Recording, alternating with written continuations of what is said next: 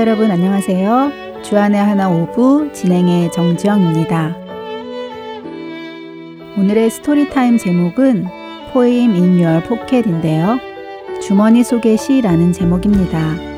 왜 시가 주머니 속에 들어있는지 한번 들어볼까요? 오늘의 주인공 키미는 4학년이 되었고 나름 즐거운 학교 생활을 하고 있었습니다.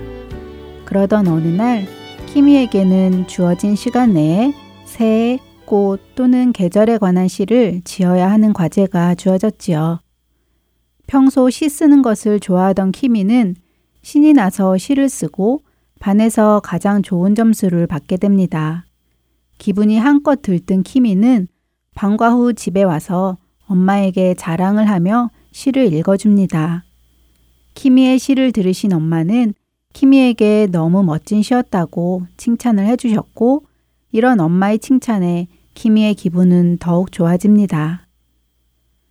그런데 다음 날도 키미는 전날처럼 다급히 집에 들어와서 학교에서 또 다른 시를 썼다며 신이 나서 부모님께 시를 읽어줍니다. 키미의 새로운 시를 들으신 부모님은 이번에도 아름다운 시라고 칭찬해 주시지요. 하지만 부모님은 이번에 시는 너무 멋지다는 생각에 키미가 정말 이 시를 지은 것이 맞는지 조심스럽게 물어보십니다.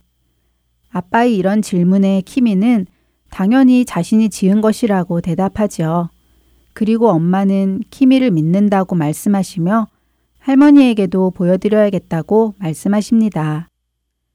이튿날 외출했던 키미의 엄마는 실망한 표정으로 집으로 돌아오시는데요. 그리고 남편에게 도서관에서 있었던 일을 이야기합니다. 볼 일이 있어서 도서관에 갔다가 우연히 한 시집을 봤는데 거기에서 전날 밤 키미가 읊어준 시가 그대로 적혀져 있는 것을 보게 된 것입니다. 키미가 거짓말을 했다는 사실을 알게 된 부모님은 실망하시며 어떻게 아이에게 말해야 할지 고민하시죠. 잠시 뒤 키미가 학교에서 돌아오고 아빠는 키미를 불러 어제 지은 시에 대해 물으십니다. 그리고는 왜 시를 지었다고 거짓말을 했는지 물어보시는데요. 놀란 키미는 울먹이며 이 사실을 인정하고 죄책감 때문에 학교에서도 너무 힘이 들었다고 얘기합니다. 그런데 아빠가 먼저 알아주셔서 좋다고도 이야기하지요. 그리고 키미는 하나님께 거짓말을 한 자신의 죄를 인정합니다. 아빠는 키미에게 스스로 죄를 고백하는 것이 그 어떤 것보다도 힘든 일이지만 그래도 그 방법이 가장 올바른 방법인 것 같다고 조언하시며 엄마와 할머니 그리고 하나님께도 죄를 고백하고 스스로 용서를 구하도록 하자고 하시죠. 하나님이 과연 자신을 용서해 주실지 걱정하는 키미에게 아빠는 하나님께서는 우리의 죄를 자백하기만 한다면 우리를 용서해 주시는 것은 물론이고 더 이상 죄를 짓지 않을 수 있도록 도와주실 것이라고 용기를 주시죠. 아빠의 말을 들은 키미는 지금 당장 용서를 구하러 가야겠다고 말하며 이 드라마는 마칩니다. 잠시 찬양 한 곡 함께 하시고 돌아오겠습니다.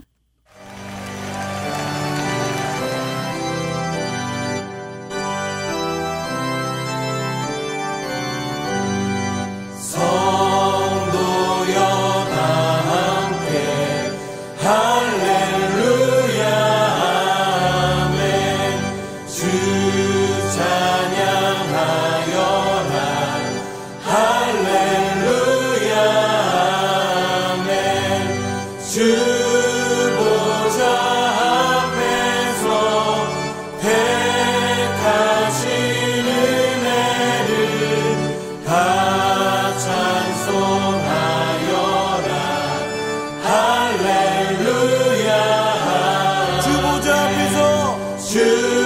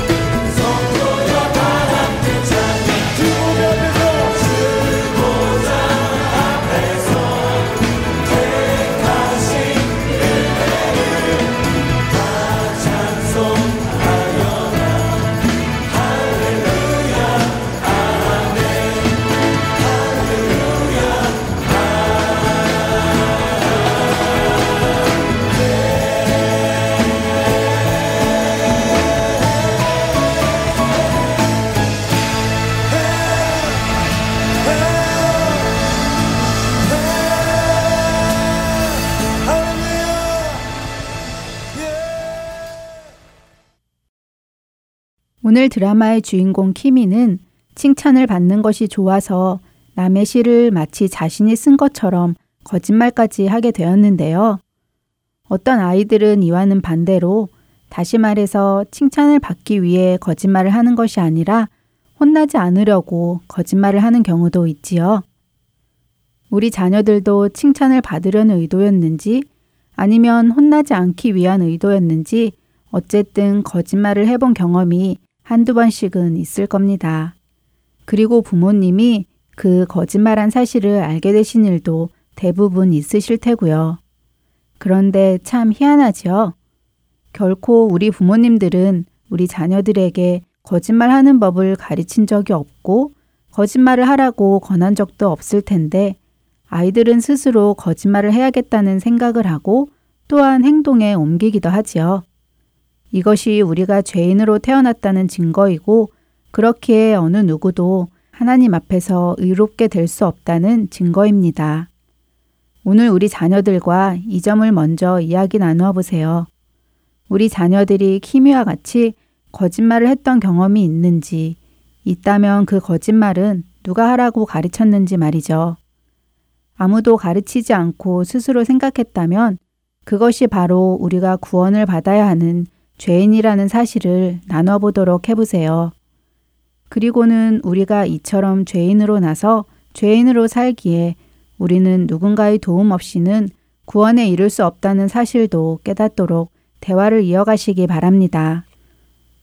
그리고 이처럼 누군가의 도움 없이는 구원에 이를 수 없는 우리를 구원에 이르게 하실 수 있는 분은 누구신지 물어보시고 그 대답을 요한복음 14장 6절에서 함께 찾아보시길 바랍니다. 이렇게 함께 그 답을 찾은 후에 어떻게 해야 우리가 이 은혜 안에 들어갈 수 있을지 나누어 보시고 그 대답은 요한 1서 1장 9절에 만일 우리가 우리 죄를 자백하면 그는 미쁘시고 의로우사 우리 죄를 사하시며 우리를 모든 불의에서 깨끗하게 하실 것이오 라는 구절을 읽으며 정리해 보시면 좋겠네요. 특별히 요한 1서 1장 전체를 읽어보셔도 좋겠습니다.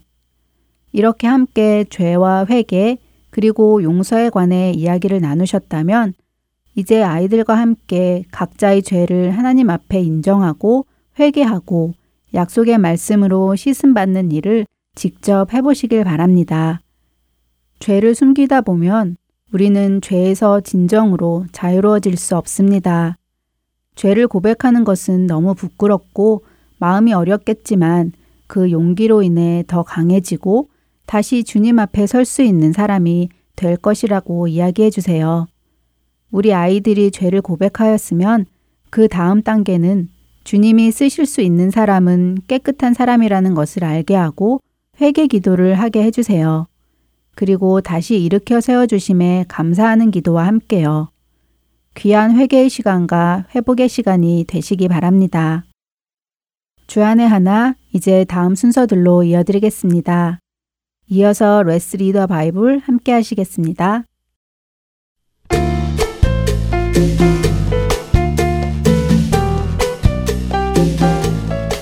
애청자 여러분 안녕하세요. 레츠 리더 바이블 진행의 박재필입니다. 여러분은 언제 그리스도인이 되셨나요? 여러분이 그리스도인이 되기로 결정했던 이유는 무엇이었나요? 예수님이 좋아서 혹은 교회가 좋아서 아니면 지옥 가는 것이 무서워서 아마도 우리 각자에게는 예수님을 따르기로 결정했던 이유가 있을 것입니다. 그런데 때때로 예수님을 따르기로 결정하는 것을 즉흥적인 기분에 의해서 결정하는 사람들도 있습니다. 교회 가보니까 기분이 좋아서 예수님을 믿기로 결정했어요 라고 말하는 사람도 있고, 종교를 가지고 있는 것이 나쁠 것 같지 않아서요 라고 말하는 사람도 있지요. 그런데 예수님께서는 어떻게 말씀하실까요? 예수님을 따르기로 결정할 때 어떤 과정을 거치고 결정하라고 하실까요? 오늘 우리가 함께 읽을 누가복음 14장에서 예수님은 그것을 말씀해 주십니다. 함께 읽어볼까요? 누가복음 14장 26절에서 33절입니다.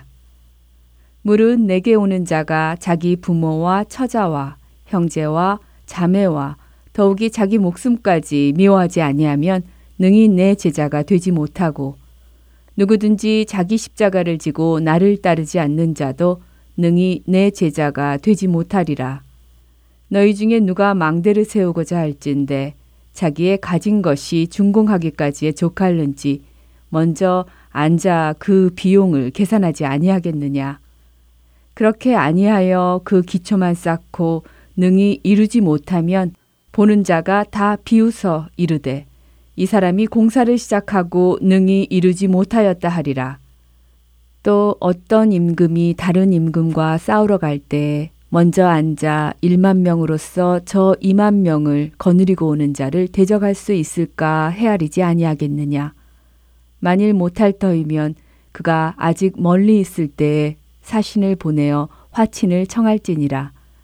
이와 같이 너희 중에 누구든지 자기의 모든 소유를 버리지 아니하면 능히 내 제자가 되지 못하리라. 예수님의 이 말씀이 이해가 되시나요? 예수님은 지금 이 말씀을 예수님을 따라하고 있는 수많은 사람들을 향해 하시고 계십니다. 예수님은 그들을 향해 이렇게 말씀하시는 것이죠. 너희들이 나를 따르겠다고 이렇게나 많이 모여서 오는구나. 하지만 나를 따르는 것은 그렇게 쉬운 일이 아니다. 나를 따르기 위해서는 나를 가장 많이 사랑해야 한다. 내 처자와 부모, 그리고 형제 자매보다도 나를 더 사랑해야 하고, 더 나아가 너 자신보다도 나를 더 사랑해야 해. 그렇지 않고는 나를 따를 수 없어. 이것을 잘 생각해 보고 나를 따를지 안 따를지 결정해 라고요. 이것은 마치 누군가가 어떤 일을 시작하기 전에 그 일이 가능할지 안 할지를 가늠해 보고 가능하다고 판단될 때 결정하는 것과 마찬가지라고 말씀하시는 것이죠. 그래서 우리는 생각해 보아야 합니다. 여러분은 예수님을 따르기로 결정했을 때 이것을 계산해 보고 결정하셨나요? 다시 말해 내가 예수님을 쫓기로 결정할 때 나는 무엇 무엇을 포기해야 하는지를 생각해 보고 그것들을 포기하고도 예수님을 쫓는 것이 더 유익하다고 판단되어서 결정했느냐는 것입니다. 이것을 생각해 보고 계산해 보고 예수님을 따르기로 결정한 사람은 예수님을 따라 살아가는 삶을 살며 불평하지 않습니다. 왜냐하면 이미 이런 일이 있을 것을 알고 결정했기 때문이지요. 그러나 이런 계산을 해보지 않고 결정한 사람은 힘든 일이 있거나 어려운 일을 만날 때 흔들립니다. 후회하기도 하지요. 왜냐하면 이런 일이 있을 것이라 생각하지 않았었기 때문입니다. 만일 여러분이 그 계산을 해보지 않고 그리스도인이 되었다면 다시 생각해 보시기 바랍니다. 나는 나 자신보다도 예수님을 더 사랑하기로 결정했는가? 그 무엇보다도 예수님을 사랑하기로 결정했는가? 예수님을 위해 모든 것을 포기해도 기쁜가? 이것을 생각하고 결정하기 바랍니다. 바로 그런 사람이 예수님의 제자가 될 것이라고 예수님은 말씀하셨으니까요. 그런 우리가 되기 바라며 지금 이 시간 마치겠습니다.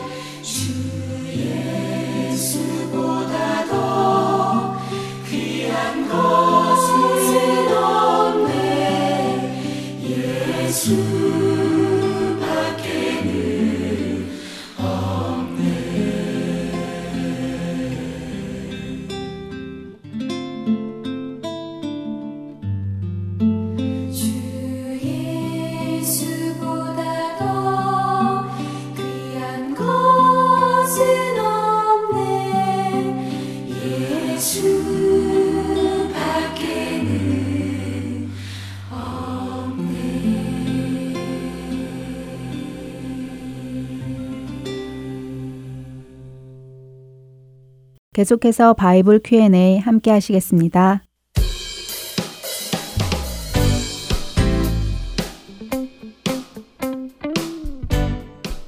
네, 여러분 안녕하세요. 바이블 Q&A 진행의 강순규입니다. 지난 한 주도 하나님의 말씀을 묵상하시고 하나님과 더욱 깊이 교제하며 지내신 여러분들 되셨으리라 믿고요. 오늘의 질문 들어보고 오도록 하겠습니다. My name is Allison Kim and I'm 8 years old. Recently in Sunday school, I learned about the miracles Jesus did. One of them was Jesus walking on water. How did Jesus walk on water? I'm so curious. 네, 얼마 전 주일학교에서 예수님이 행하신 기적들에 대해서 배웠는데 그 중에 물 위를 걸으시는 예수님에 대해 배웠군요. 그런데 어떻게 예수님께서는 물 위를 걸으셨나 하는 질문을 했는데요. 정말 궁금하다고 했습니다. 네, 예수님을 이해하는데 아주 좋은 질문이라고 생각을 합니다. 사실 우리 인간의 입장에서 물 위를 걷는다는 것은 일어날 수도 없는 일이고 또 이해할 수도 없는 일이지요. 그 이유는 바로 자연의 법칙 중의 하나인 중력이라는 것인데요. 중력이란 지구가 물체를 지구의 중심으로 끌어당기는 힘을 말하지요. 높은 곳에서 점프를 하거나 물건을 던지면 아래로 혹은 낮은 곳으로 떨어지고 또 굴러가게 되어 있듯이 말입니다. 사람이 물 위를 걸을 수 없는 이유도 이와 같은 이유에서이지요. 지구에 존재하는 모든 사람들과 모든 물질들은 이 중력의 법칙에서 벗어날 수 없습니다. 하지만 하나님과 예수님은 어떠실까요? 우리가 먼저 생각해 보아야 할 것은 하나님께서는 세상의 모든 것들을 창조하셨다는 사실입니다. 여러분들과 저 그리고 우리가 살고 있는 지구 또 이 지구에 있는 모든 나무와 동물들 그리고 우주의 모든 행성들과 별들까지 만드셨죠. 그런데 하나님은 이렇게 우리의 눈에 보이는 것들만 창조하신 분은 아니십니다. 하나님은 낮과 밤도 창조하셨고 시간과 공간도 창조하셨습니다. 또 방금 말씀드린 중력도 창조하셨죠. 그런데 놀라운 사실이 있습니다. 그것은 하나님은 하나님께서 이렇게 창조하신 것에 제한을 받지 않으시는 분이시라는 것입니다. 하나님이 시간과 공간을 창조하셨지만 하나님은 우리 인간들처럼 그 시간과 공간 안에 영향을 받으며 살아가시는 분이 아니라는 말씀입니다. 그분은 시간 밖에 살고 계시기 때문에 우리처럼 시간에 따라 나이가 들지 않으십니다. 또 그분은 과거에도 현재에도 그리고 미래에도 존재하고 계시죠. 또한 공간에도 전혀 제한을 받지 않으십니다. 하나님은 어느 곳에나 존재하실 수 있으십니다. 중력 역시 하나님이 창조하셨지만 하나님께 영향을 끼치지는 못합니다. 하나님께서 만일 중력의 영향을 받으신다면 하늘나라에 계시다가 땅으로 뚝 떨어지는 일이 있겠죠. 그러나 그렇지 않다는 것입니다. 사실 이런 개념은 우리한테 조금 생소하고 이해하기 어렵습니다. 왜냐하면 우리는 우리가 만들어낸 대부분의 것들에 의해서 제한을 받으며 살아가기 때문입니다. 무슨 말씀이냐고요? 쉽게 한번 생각을 해보도록 하지요. 사람은 자동차를 만들었습니다. 컴퓨터나 세탁기를 만들어내기도 했지요. 우리가 이런 것들을 만들어내는 이유는 무엇일까요? 더 빨리 움직이고 더 빠르게 움직이고 정확하게 계산하고 또 손쉽게 빨래를 하기 위해서입니다. 그러나 우리 중 그 어느 누구도 우리가 만들어낸 자동차보다 더 빨리 움직일 수 없고 컴퓨터보다 더 빠르고 정확하게 계산할 수 없습니다. 또 세탁기보다 더 쉽게 빨래를 할 수도 없지요. 우리는 우리가 만들어낸 것들의 제한을 받는다는 것입니다. 그것을 넘어설 수 없다는 것이죠. 그래서 사람은 하나님과 예수님 역시도 그러실 것이라는 단순한 생각을 하게 됩니다. 그리고 물 위를 걷는 것이 불가능한 일인데 어떻게 예수님은 물 위를 걸으셨지 하는 의문을 갖게 되는 것이죠. 하지만 하나님이 우리들과 같은 사람이신가요? 아니요, 그렇지 않습니다. 하나님은 신이십니다. 이 세상에서 유일하신 신이시고 불가능한 것이 없으신 분이십니다. 그분은 자신들이 창조하신 것에 영향을 받지 않으십니다. 창조하신 시간에 따라 늙어가지도 않으시고 창조하신 별이 너무 멀어서 찾아가지 못하시는 일도 없습니다. 창조하신 태양이 너무 뜨거워서 가까이 가시지 못하는 일도 없고 그분은 자신이 창조하신 모든 것에 영향을 받지 않으십니다. 그렇기에 하나님에게는 또 그분의 아들이신 예수님에게는 물 위를 걸으시는 일이 아주 쉽고 지극히 사소한 일인 것입니다. 우리에게는 기적처럼 보이는 일이지만 하나님께는 신기하고 놀라운 일이 아니라는 것이죠. 사람들이 이러한 질문을 계속해서 갖게 되는 이유는 어쩌면 이 시대의 크리스천들이 예수님의 존재를 바로 알고 있지 못하고 그분의 능력을 제대로 깨닫지 못하고 있기 때문이라는 생각이 듭니다. 예수님이 어떠한 분이신지 하나님의 능력이 어떠한지를 잘 알고 있다면 우리에게는 이러한 궁금증이 생기지 않을 것입니다. 예수님께서는 물 위를 걸으시는 것뿐 아니라 여러 놀라운 일들을 행하셨습니다. 보리떡 다섯 개와 물고기 두 마리로 오천 명을 먹이시기도 하시고 아무도 고치지 못했던 사람의 병을 고치시기도 하셨고 심지어 죽은 자를 다시 살리시기도 하셨지요. 예수님께서는 왜 이와 같은 일들을 행하신 것일까요? 그 이유는 바로 예수님이 누구이신가를 우리들에게 보여주기 위함입니다. 예수님이 곧 하나님이시라는 것을 보여주시기 위한 사인이라는 것이죠. 요한복음 12장 44절과 45절에서 예수님은 이렇게 말씀하십니다. 예수께서 외쳐 이르시되 나를 믿는 자는 나를 믿는 것이 아니요 나를 보내신 이를 믿는 것이며 나를 보는 자는 나를 보내신 이를 보는 것이니라. 예수님께서 이러한 표적들을 보이신 이유는 예수님만이 하나님을 통해 이 세상에 오신 메시아이시고 우리를 죽음에서부터 살리시고 영원한 생명과 참 기쁨을 주실 수 있는 구주이심을 보이시기 위함이었습니다. 예수님이 행하신 놀라운 표적에만 관심을 갖고 끝나는 것이 아니라 그 표적 뒤에 왜 이런 표적을 행하셨는가에 집중하며 그분이 우리의 구주 되시는 예수 그리스도이심을 기억하는 우리가 되기를 바랍니다. 바이블 Q&A 마치도록 하겠습니다.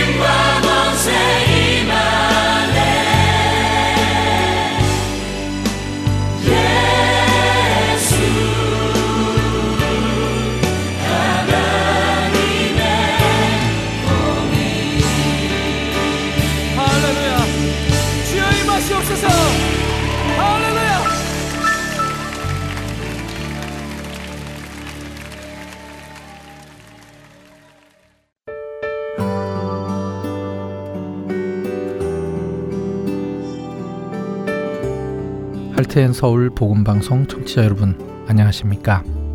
베들레헴에서 예루살렘까지를 진행하고 있는 유병성 목사입니다. 세상에는 소망 없이 살아가는 영혼들이 많습니다. 본 할텐 서울 복음 방송은 그렇게 소망 없이 살아가고 있는 이들에게 참된 소망이신 구주 예수 그리스도를 전하는 메신저입니다. 귀 있는 자들에게 예수님만이 참된 소망이며 생명이심을 널리 알리는 이 사역을 위해 기도와 물질로 동참하기 원하시는 분들은 전화번호 602-866-8999으로 문의 주시기 바랍니다.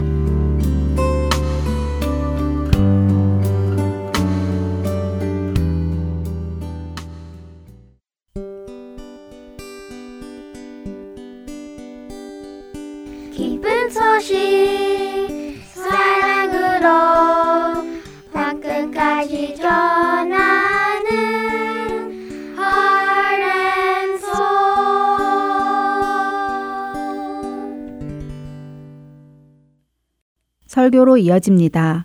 서울 베이직 교회 조정민 목사님께서 사도행전 16장 11절에서 40절의 말씀을 본문으로 빌립보 교회의 탄생이라는 제목의 설교 말씀 나누어 주십니다. 은혜의 시간 되시기 바랍니다.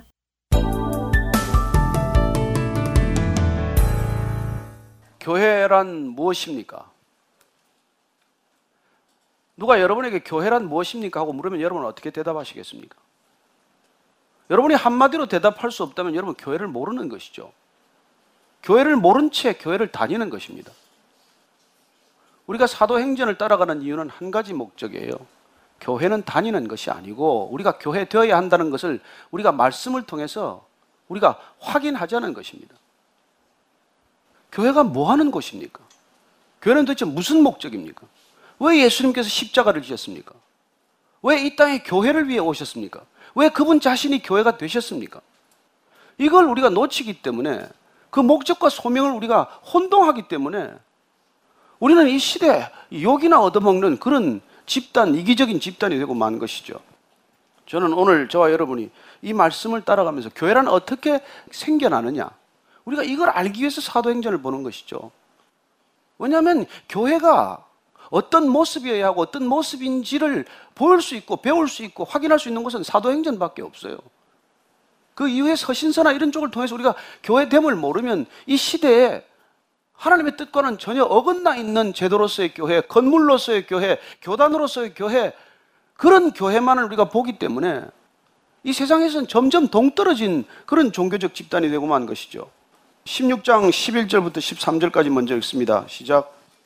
우리가 드로아에서 배로 떠나 사모드라게로 직행하여 이튿날 레아폴리로 가고 거기서 빌립보에 이르니 이는 마게도니아 지방의 첫 성이요 또 로마의 식민지라 이 성에서 수일을 유하다가 안식일에 우리가 기도할 곳이 있을까 하여 문밖 강가에 나가 거기 앉아서 모인 여자들에게 말하는데 사도 바울이 드로아에서 배를 타게 되었습니다. 그는 원래 소아시아 지금 터키 북부 지역에 전도하는 것이 목적이었습니다. 그러나 왠지 그쪽 문이 닫히고 이쪽으로 인도를 받은 것입니다. 에게해 앞에 섰어요. 건너가는 길밖에 없습니다. 즉시 그는 저는 순종합니다. 밤에 환상을 보았어요. 건너와서 우리를 도와달라. 마케도니아 사람이 건너와 도와달라. 그는 그 말을 듣고 네 사람이 같이 가게 돼요. 신라를 데리고 먼저 출발했었죠. 그리고 두 번째 선교 여행에서 디모데를 만났죠. 또 누가와 합류하게 됩니다. 그 누가가 이 사도행전의 저자가 이 일행에 포함이 되는 것이죠. 그래서 함께 지금 배를 타고 사모드라게라고 하는 그 에게해에 있는 작은 섬을 통과하게 됩니다. 섬을 지나서 네아폴리라고 하는 그 당시에는 마케도니아 북부 지방 그리스 지역의 최북단에 있는 어떻게 보면은 초입에 있는 항구에 도착하는 것이죠. 대략 한 240km 정도 되는 거리입니다. 순풍을 만나서 이틀 만에 갔어요. 나중에 거기서 돌아올 때는 닷새가 걸립니다. 어쨌건 지금 네아폴리에서는 거기서 지금 빌립보로 넘어가요. 한 16km쯤 더 가야 됩니다. 가는 길 이름이 비아 에그나티아라고 되어 있어요. 에그나티아 길은 아시아와 로마를 잇는 이어주는 길 도로명을 비아 에그나티아라고 합니다. 그 길을 따라서 16km를 걸어가는 것이죠. 그래서 빌립보에 이르게 됩니다. 이 빌립보를 이렇게 말합니다. 마게도니아 지방의 첫 성이다. 이 말은 마케도니아 지역에서 가장 큰 도시였다는 뜻도 되지만 마케도니아 지역이 네 구에로 나눠져 있었기 때문에 그 초입에 있는 도시였다. 첫 번째 도시였다. 이런 뜻도 됩니다. 어쨌건 마케도니아에서 이 빌립보는 큰 도시였어요. 이 도시에 도착을 한 것이죠. 당시 이 성은 이 도시는 로마의 식민지였습니다. 원래 알렉산더 대왕의 아버지 빌립이 세운 도시예요. 그러나 이제 로마한테 넘어간 것이죠. 군인들이 많이 주둔하는 곳이었습니다. 일종의 군사적 요충지였어요. 그리고 또 한 가지는 그쪽에 의대가 유명했다는 또 얘기가 있습니다. 그래서 누가가 빌립보 사람이었다. 누가가 빌립보에 있는 의대를 나와서 의사가 되었다. 그래서 마치 1차 선교역 때 바나바가 바울을 데리고 구부로 자기 고향으로 데리고 갔듯이 이번에는 누가가 빌립보로 인도했다. 그런 얘기들이 있어요.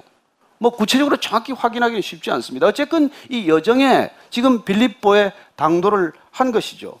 와서 무슨 할 일이 있습니까? 여러분 선교지 가면 무슨 할 일 없습니다. 무슨 일이 있어요? 누가 초청한지 압니까? 마중을 나옵니까? 어디, 어디 뭐, 뭘 하겠어요? 그래서 며칠간 그냥 있는 거예요. 뭘 하면서 보내겠습니까? 13절을 보십시오. 안식일에 기도할 것을 찾습니다. 유대인들은 어디 가든지 회당을 지었습니다. 그러나 남자 10명 이상이 있어야 회당을 지었어요. 어쩌면 이 빌립보에 회당이 없었던 걸로 봐서는 남자 10명도 모일 그런 사람들이 안 살았을 수도 있겠죠. 어쨌든 그럴 경우에 회당이 없을 때 유대인들은 강가로 나가서 기도할 장소를 찾았습니다. 그래서 여러분들이 에스겔 설을 보면 에스겔이 바벨론의 포로로 끌려가서 그는 회당을 간 게 아니잖아요. 거기에 있는 바벨론의 그발 강가에 가서 기도하는 것을 보게 됩니다. 사도 바울도 지금 이 빌립보에서 한 1.6km 서쪽으로 떨어진 강, 갱기 테스 강이라는 강으로 나갔어요. 강에 나가서 기도할 자리를 찾고 기도를 시작한 것이죠. 옆에 있는 일단의 무리 여자들이 기도를 또 하고 있습니다.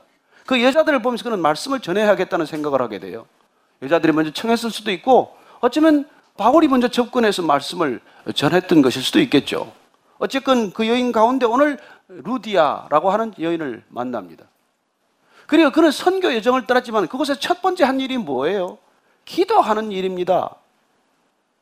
여러분, 선교나 전도는 기도하는 것으로 시작이 돼요. 건물로 시작되지 않습니다. 제도로 시작되지 않아요. 돈으로 시작되는 일이 아닙니다. 무슨 일로 시작되지 않아요. 먼저 교회는 유럽의 첫 교회, 유럽에 처음 탄생하는 이 빌립보 교회, 그 교회는 기도로 시작이 되었다는 것입니다. 바울과 그 일행들이 갱기테스 강에서 기도하고 어디로 가야 할지 모르지만 기도하고 있는데 거기서 사람들을 만난 거예요. 그 만난 사람 가운데 지금 보니까 이 루디아라고 하는 이 여자를 만나게 된 것이죠. 그러면 이 발걸음은 무엇입니까? 그들이 알건 모르건 주님께서 한 여인을 만나도록 하는 놀라운 사건이었다는 것입니다. 그들의 길이 막히고 새 길이 열리고 여기까지 인도를 받은 까닭은 하나님께서 예비하신 만남이 있다는 거예요.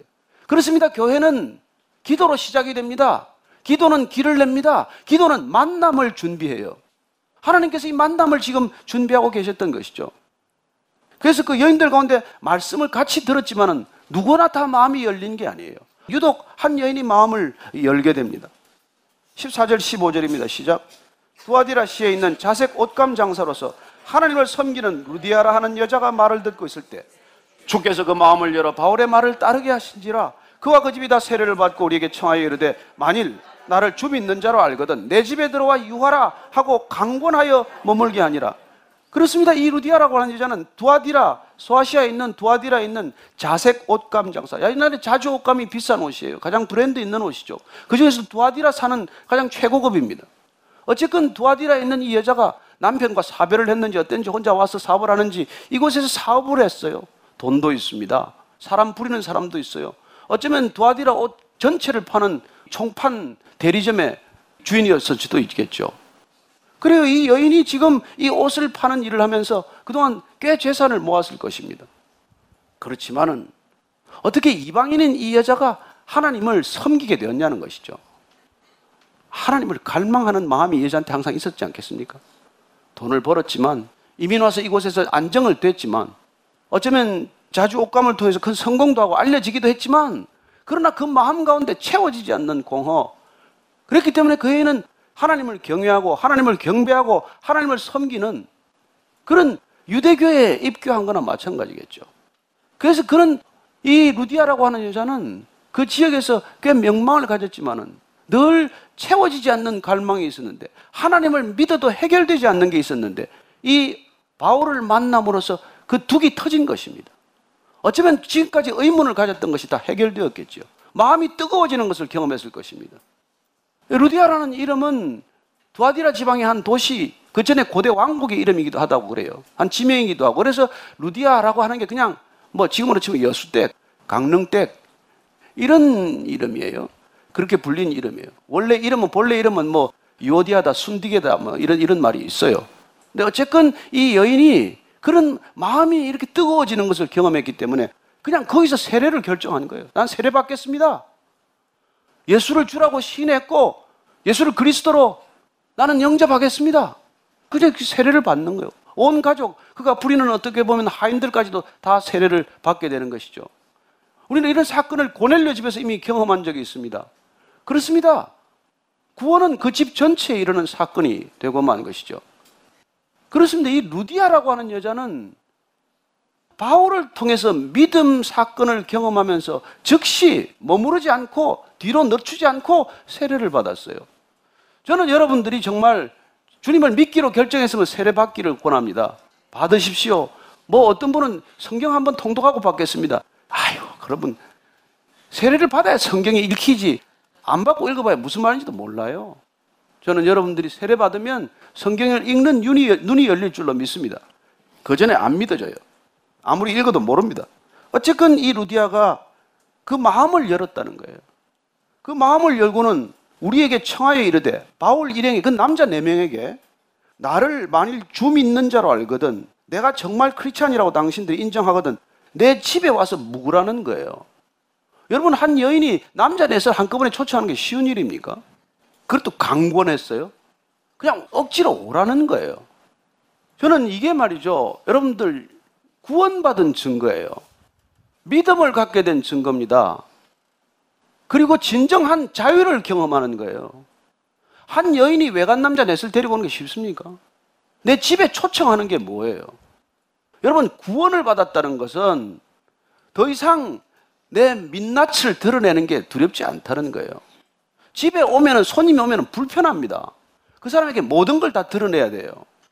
내 집에 와서 그걸 며칠간 묵게 만든다는 건 쉬운 결정이 아닙니다. 그러나 내 마음 전체가 열리는 것. 이걸 우리는 대접이라고 말해요. 환대라고 말합니다. 영어로 hospitality죠. 여러분, hospitality는 그 어원이 hospital, hospice하고 입 다 같은 뜻이에요. 그래서 이 사람들을 불러서 대접하는 마음이 된 것은 내 마음을 열어 젖혀서 정말 내 집을 병원처럼 호스피스 병원처럼 오픈하는 일이란 말입니다. 그냥 와서 식사 한 끼 대접하는 게 아니라 그 사람들이 와서 내 집에서 쉼을 얻고 회복되고 그리고 그 사람들이 새로운 삶의 열정을 가질 수 있도록 세워주는 것 이게 대접의 본래 의미예요. 오늘날 우리는 대접이 성경과 그 의미가 많이 멀어졌지만은 좋은 레스토랑에 초청해서 식사 한 끼 그냥 돈으로 대접하는 것 그 정도도 어려운 시대입니다만은 또 그 정도 대접으로도 우리는 위로를 받을 수 있긴 하지만 그러나 진정한 대접, 우리가 사람을 대접한다. 이것은 우리 집 안, 내 사적인 공간 안으로 그분을 초청해서 그와 함께 내가 가지고 있는 삶의 경계선을 허물어버리고 내가 쌓은 장벽을 내 스스로 허물어버리는 것을 대접한다 라고 말하는 것입니다. 여러분, 구원받은 사람의 삶의 모습은 이런 거라는 거예요. 오늘날 너무나 프라이버시가 중요한 세상이 되었지만 우리에게는 이런 사람을 대접할 줄 아는 하스피텔리티를 다시 회복해야 할 줄로 믿습니다. 어쩌면 사도 바울은 이런 일들을 겪으면서 갈라디아 교인들한테 갈라디아 성도들한테 이렇게 말합니다. 갈라디아서 3장 28절 말씀입니다. 한번 같이 읽도록 하겠습니다. 시작. 너희는 유대인이나 헬라인이나 종이나 자유인이나 남자나 여자나 다 그리스도 예수 안에서 하나이니라. 어떻게 해서 그리스도 안에 있는다는 게 뭐예요? 우리가 그리스도 안에 있다고 진정한 그리스도이 된다는 것은 유대인이나 헬라인이나 같다는 거예요. 여러분 유대인이나 헬라인은 서로 같다고 생각한 적이 없습니다. 그런 시대예요. 종이나 자유인이나 이는 하늘과 땅의 신분 차이예요. 여자나 남자나 이건 1급 인간과 2급 인간의 차이보다 더 큰 차이입니다. 그런 시대에 그리스도 안에 있다는 것, 크리스천이 된다는 것, 그건 사회 통념적인 그 모든 장벽이 다 허물어지는 것을 뜻한다는 거예요. 그게 여러분 복음의 능력이요. 모든 믿는 자에게 구원을 주시는 하나님의 능력이요. 이게 크리스천이 되는 거라는 것이라는 말씀을 지금 하고 있는 것이죠. 그럼 이런 일을 누가 합니까? 주님께서 한다는 거예요. 주님께서 루디아를 만나게 했고, 주님께서 바울이 발걸음을 이리 인도하셨고, 그래서 여러분, 이 지금 누가가 하고 싶은 표현의 핵심은 이 선교는 하나님이 하신다는 거예요. 주님이 직접 하신다는 것입니다. 주님이 사람들을 통해서 하시지만은 그 사람들의 마음을 열고 발걸음을 인도하고 그래서 주님께서 직접 교회가 태동되게 하시고 탄생되게 하는 주님이 산파역을 하시는 바로 그 주님의 교회라고 하는 것을 말씀하고 있는 것이죠. 그렇습니다. 오늘 읽은 본문 말씀 중에는 세 사람이 구원을 받는 놀라운 사건이 기록됩니다. 전혀 다른 신분의 사람이에요. 그러나 교회가 탄생하는 목적, 그 땅 가운데 교회가 있어야 할 목적. 유럽의 첫 번째 빌립보라는 도시에서 빌립보 교회가 탄생해야 했던 이유. 그것은 여전히 어딘가에 묶여 있는 사람들을 자유케 하는 하나님의 놀라운 섭리라고 하는 것이죠. 어쩌면 많은 사람들이 빌립보에서 회심하고 구원을 받았을 것입니다. 그러나 오늘 누가가 유독 이 세 사람을 기록하는 이유는 전혀 신분이 다르고 전혀 배경이 다르고 전혀 사회적인 그런 역할들이 다른 세 사람이 동일하게 복음을 받아들일 수 있고 자유인이 될 수 있고 진정한 그리스도인이 될 수 있다는 것을 말씀하는 것이고 그것이야말로 하나님께서만 하실 수 있는 하나님의 사건, 하나님의 능력이라고 하는 것을 기록하고자 하는 것이겠죠. 두 번째 여인을 봅니다. 16절부터 18절까지입니다. 시작. 우리가 기도하는 곳에 가다가 점치는 귀신 들린 여종 하나를 만나니 점으로 그 주인들에게 큰 이익을 주는 자라. 그가 바울과 우리를 따라와 소리질러 이르되 이 사람들은 지극히 높은 하나님의 종으로서 구원의 길을 너에게 전하는 자라 하며 이같이 여러 날을 하는지라. 바울이 심히 괴로워하여 돌이켜 그 귀신에게 이르되 예수 그리스도의 이름으로 내가 내게 명하노니 그에게서 나오라 하니 귀신이 즉시 나오니라. 두 번째 여인은 귀신 들린 여종입니다 주인은 이 여자가 점치는 것을 통해서 돈을 버는 악한 주인이죠 어쨌든 이 여종이 또 바울 일행을 알아본 것입니다 여러분, 귀신은 예수님을 알아봅니다. 사람들은 예수가 누군지 몰라도 귀신은 정확히 압니다. 그리고 예수님의 사람들을 잘 알아봐요. 그래서 이 여종이 보자마자, 아유, 저 사람들은 지극히 높은 하나님의 종이다. 구원의 길을 너희에게 전하는 자다. 여러분, 귀신이 정확히 이걸 얘기를 하고 있는 거예요. 여러분, 귀신도 복음을 전할 수 있다는 걸 아십니까? 귀신이 지금 복음을 전하는 거예요. 문제는 어떻게 전합니까? 소리를 질러 전하는 거예요. 따라다니면서 바울 일행을 따라다니면서 계속 이렇게 소리를 지르는 거예요. 왜 귀신은 이런 일을 할까요? 여러분, 귀신의 일과 하나님의 일을 뒤섞는 일을 하고 있는 거예요. 하나님의 일과 귀신의 일을 뒤섞어 놔야 하나님에 대한 신뢰가 이게 막는 방법 중이에요. 귀신은 수가 많습니다. 저는 여러분들 이 귀신을 통해서도 진실은 전해질 수 있지만 그러나 그 진실은 듣는 사람에게는 전혀 진실로 다가오지 않게 하는 귀신의 놀라운 방법이라는 것입니다. 그리고 소리를 질러대요. 예수님을 따라다니던 여자도 저기 사람도 소리를 질러댔습니다. 제가 누가복음 4장 33절 예를 읽어드릴게요.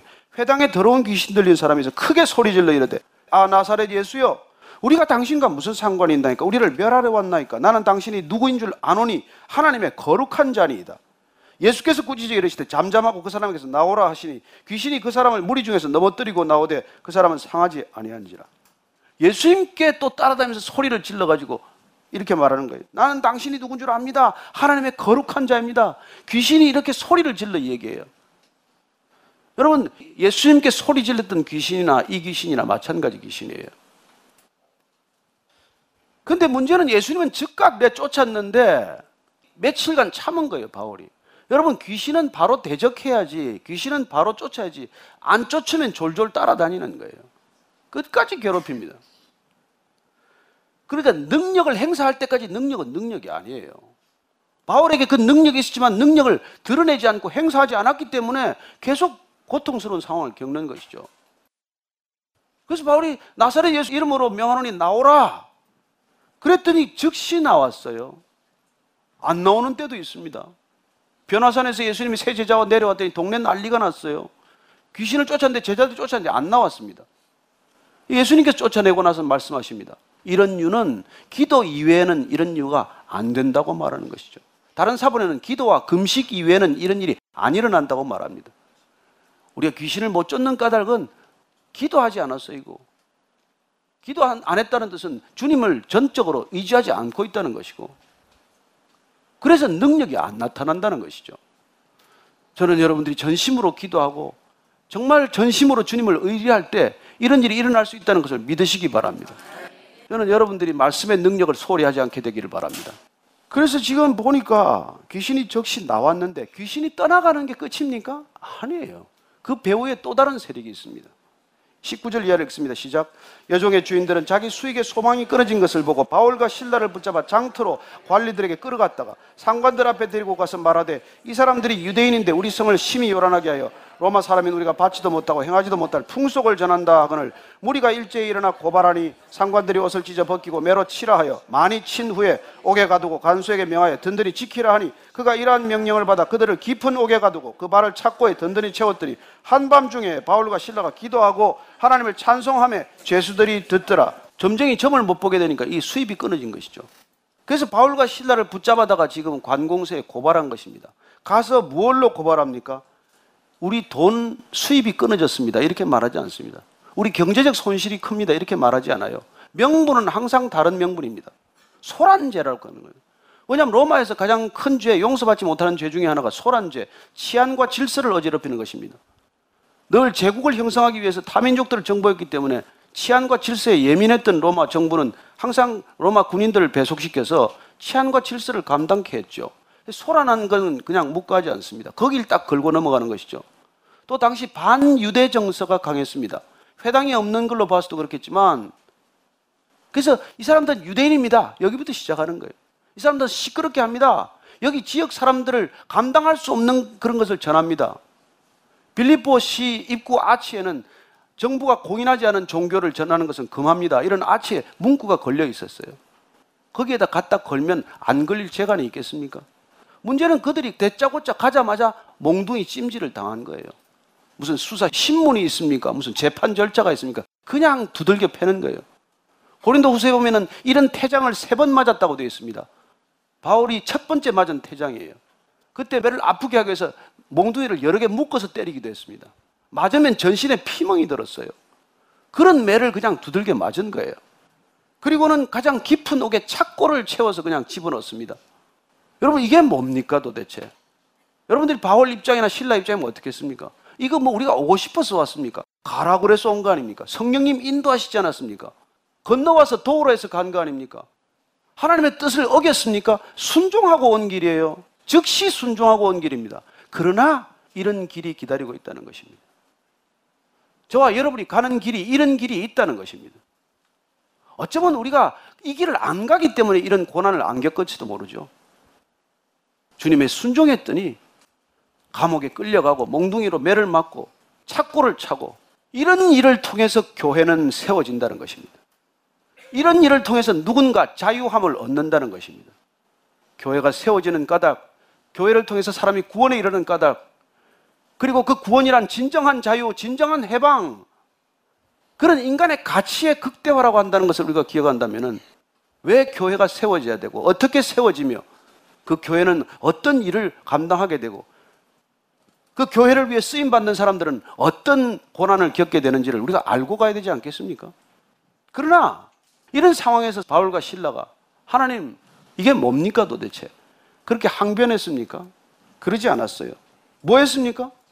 이 밤에 감옥에서 한밤중에 기도하고 찬송했습니다. 기도가 됩니까? 여러분 온몸이 쑤시는데 입술도 터져서 부었을 때 찬양이 됩니까? 그러면 어떻게 이런 상황에서 기도하고 이런 상황에서 찬송할 수 있냐는 것이죠. 저는 그게 말씀의 능력이라고 믿습니다. 마태복음 5장 10절에서 12절까지 한번 다시 읽겠습니다. 우리가 복 있는 사람이 되는 여덟 가지 복을 한번 같이 읽겠습니다. 시작.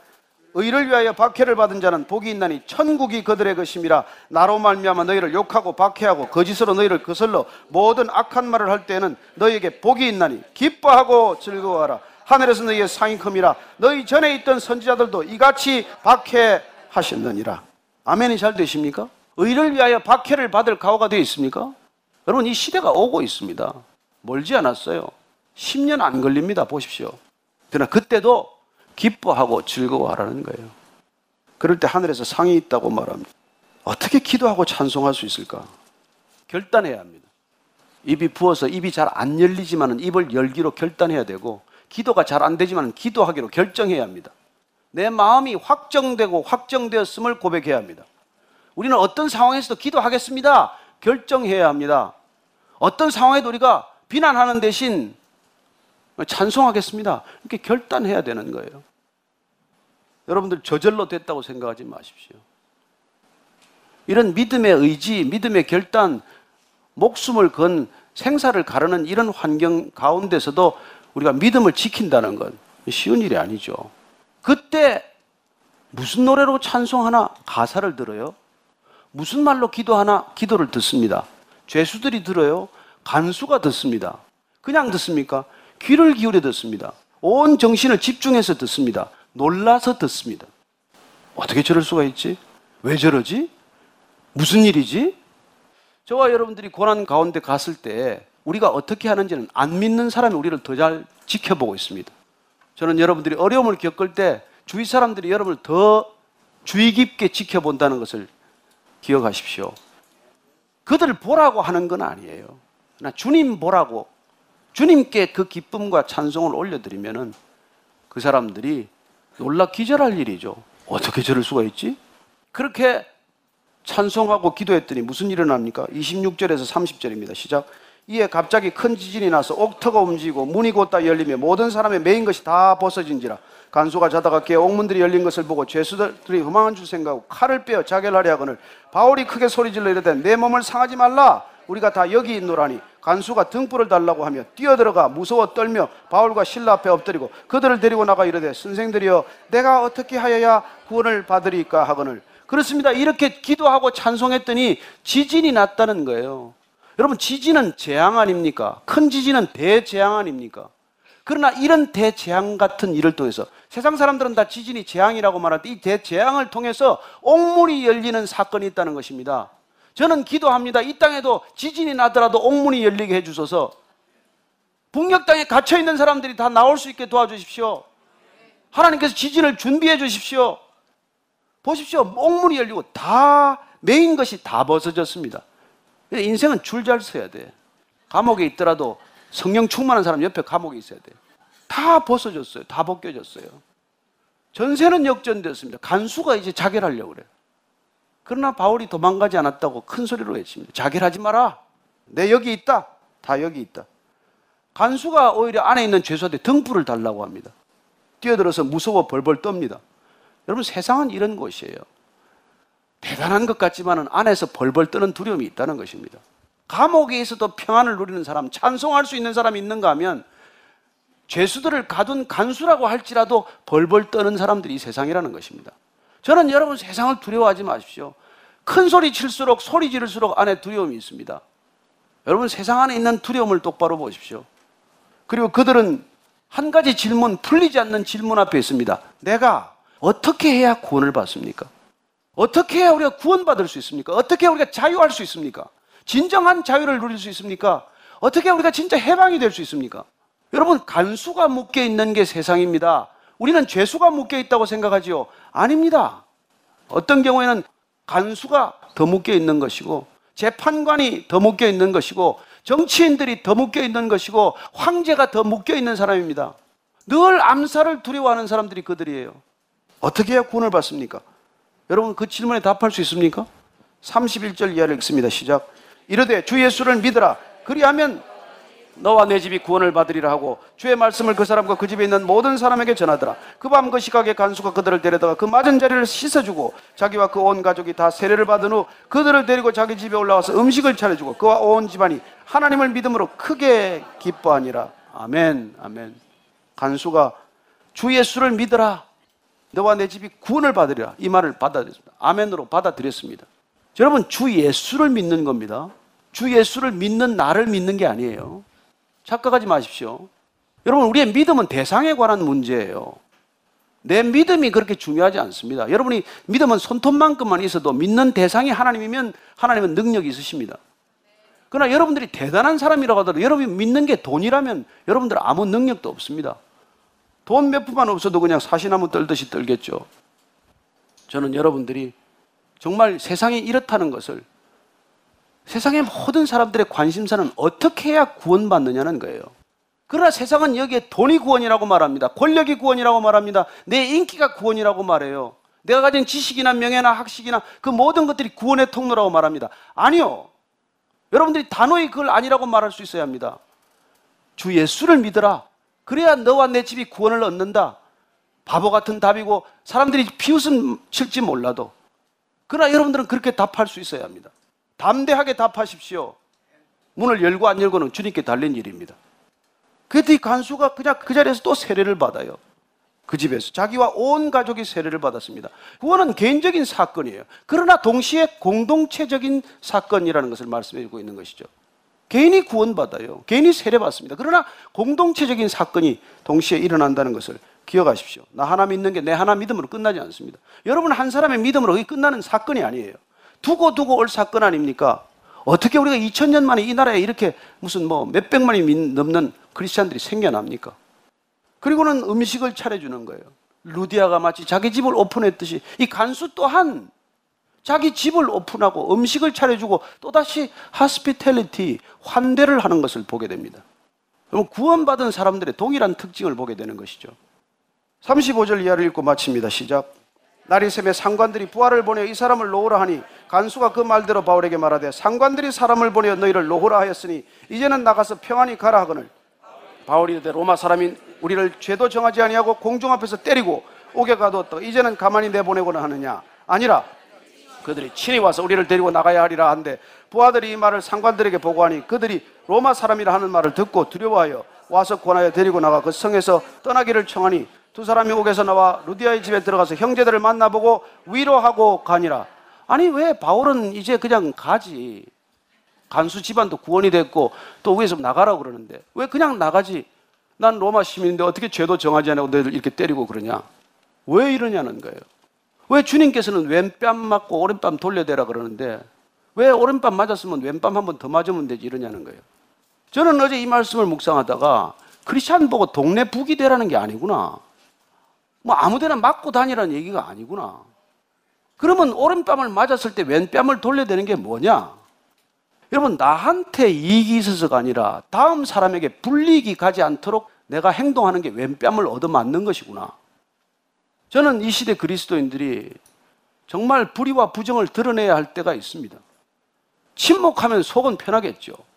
그러나 우리가 사회적인 정의나 공의를 위해서 부당하다고 일어서는 것은 말하는 것은 내가 불이익을 받았을 때 그 불이익에 그냥 잠잠한 게 왼뺨을 맞는 게 아니라 누군가 이런 동일한 불이익을 당하지 않도록 내가 분연히 일어서고 문제를 제기하는 것이 왼뺨을 맞는 일이구나.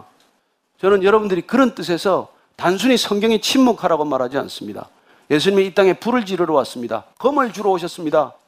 이 땅에 어떻게 보면 곳곳에 있는 불이 말할 수 없는 불의에 대해서 우리가 억울함을 당하지만은 그 억울함을 잠잠히 품고 가라는 것이 아니라 그 억울함이 사회적 정의를 위반한 것이라면 내가 손해보다가 당한 일이 아니라 그야말로 기본적인 사회 정의에 어긋나다면 문제를 제기하는 것이 내가 왼 뺨을 맞는 일이구나. 누가 두려워합니까? 누가 구속되어 있습니까? 누가 속박되어 있습니까? 누가 진정한 자유인입니까? 저는 여러분들이 이 시대가 여전히 어떻게 해야 나는 구원받을 수 있습니까? 어떻게 해야 진정한 자유인이 될 수 있습니까? 이 질문을 가지고 살아가는 세상이라는 것을 기억하십시오. 이 시대가 디지털 시대이기 때문에 달라졌습니까? 아니요. 동일하게 이 시대가 디지털 시대고 이 시대가 정말 후기 자본주의 시대라고 하더라도 세상의 속성, 사람의 속성은 달라지지 않았습니다. 저는 여러분들이 하나님께서 우리에게 주시는 땅끝이 있겠지만 어디를 가든 그 땅 끝에서도 동일하게 사람들은 어떻게 해야 구원받았습니까? 어떻게 해야 진정한 자유와 해방을 누릴 수 있습니까? 그렇게 질문하고 살아가는 세상이라는 것을 기억하십시오. 왜 수많은 중독이 있습니까? 왜 이렇게 사회가 음란합니까? 왜 이렇게 탐욕스럽습니까? 왜 이렇게 우상이 많습니까? 어떻게 해야 구원을 받는지 모르기 때문에 어떻게 해야 진정한 자유를 경험하는지 모르기 때문에 저와 여러분들이 그 답을 가지고 산다면 디지털 시대도 동일하게 이 21세기도 동일하게 우리 교회가 흩어지는 것마다 교회가 탄생할 줄로 믿습니다. 빌리포 땅에 첫 유럽 교회가 탄생했듯이 저와 여러분들이 가는 곳마다 그곳에 진정한 첫 교회가 탄생할 줄로 믿으시기 바랍니다. 그 일을 위해서 주님이 부르셨고 그 일을 위해서 주님이 여러분들에게 모든 것을 더하실 줄로 믿으시기 바랍니다.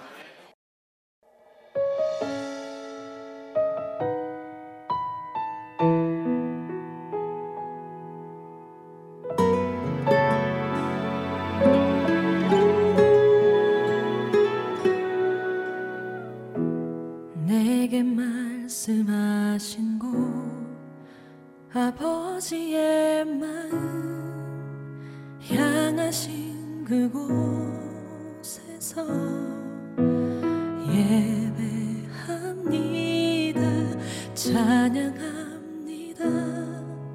그곳에서 그 땅을 만드신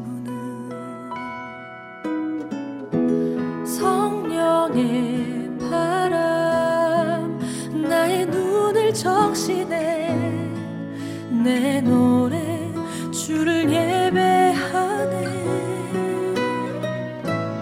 하늘 가득히 주의 영광 선포되네. 주님 그 땅 회복시키시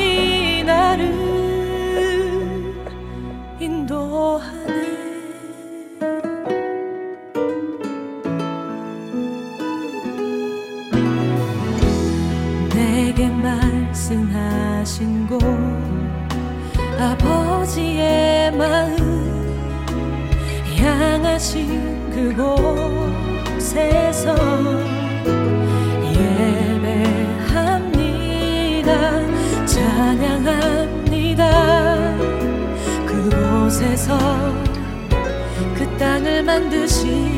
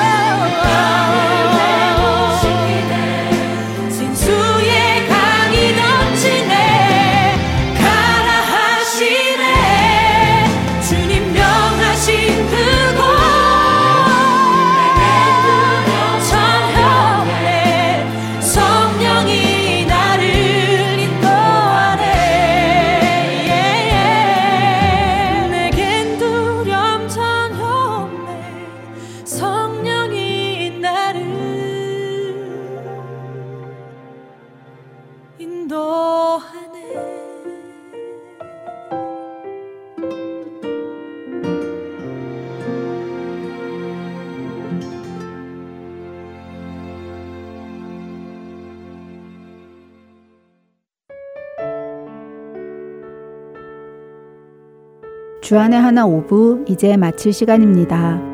이번 한 주간도 죄를 고백하여 용서받음으로써 기쁨이 충만한 삶을 사시길 바라며 저는 다음 주에 다시 찾아뵙겠습니다. 지금까지 진행의 정지영이었습니다. 안녕히 계세요.